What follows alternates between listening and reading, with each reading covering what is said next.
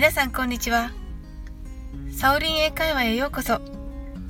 今日もお越しいただき、本当にありがとうございます。今回は40回目の放送です。ここまで来れたのも皆さんのおかげです。本当にありがとうございます。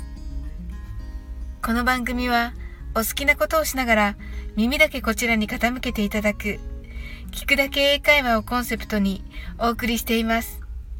ゆったりと気軽な気持ちで楽しく聞いてくださいね。それでは皆さん、イメージしてください。海外旅行でものすごい早口で英語で話しかけられました。わかりません。理解できません。と言いたいとき、英語では何と言うでしょうかこれは I don't understand と言います。I は私は don't はできません。understand は理解するです。私は理解することができませんですね。understand の真ん中にある R は巻き舌です。巻いた舌先は上顎にはつけません。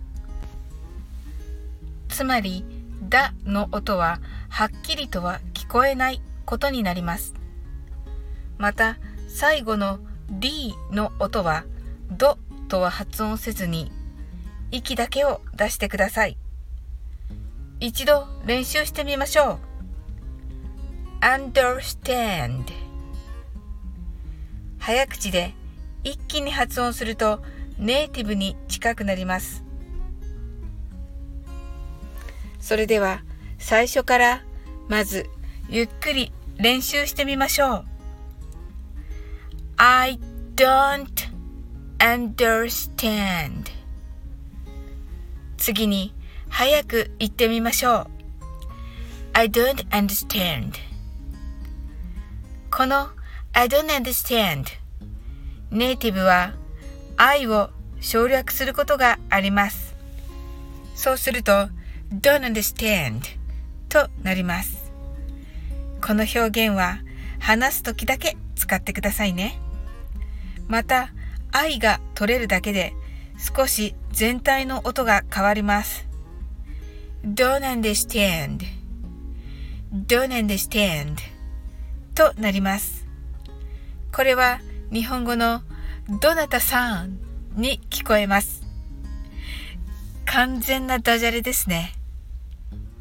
Don't understand は言えそうで結構難しい表現ですので、どなたさんを使うのはとてもおすすめです。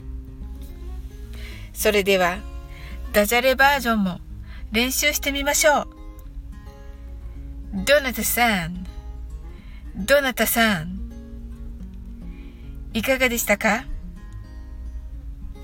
発音が難しい表現もダジャレだと気軽に言えてしまうのが嬉しいですね。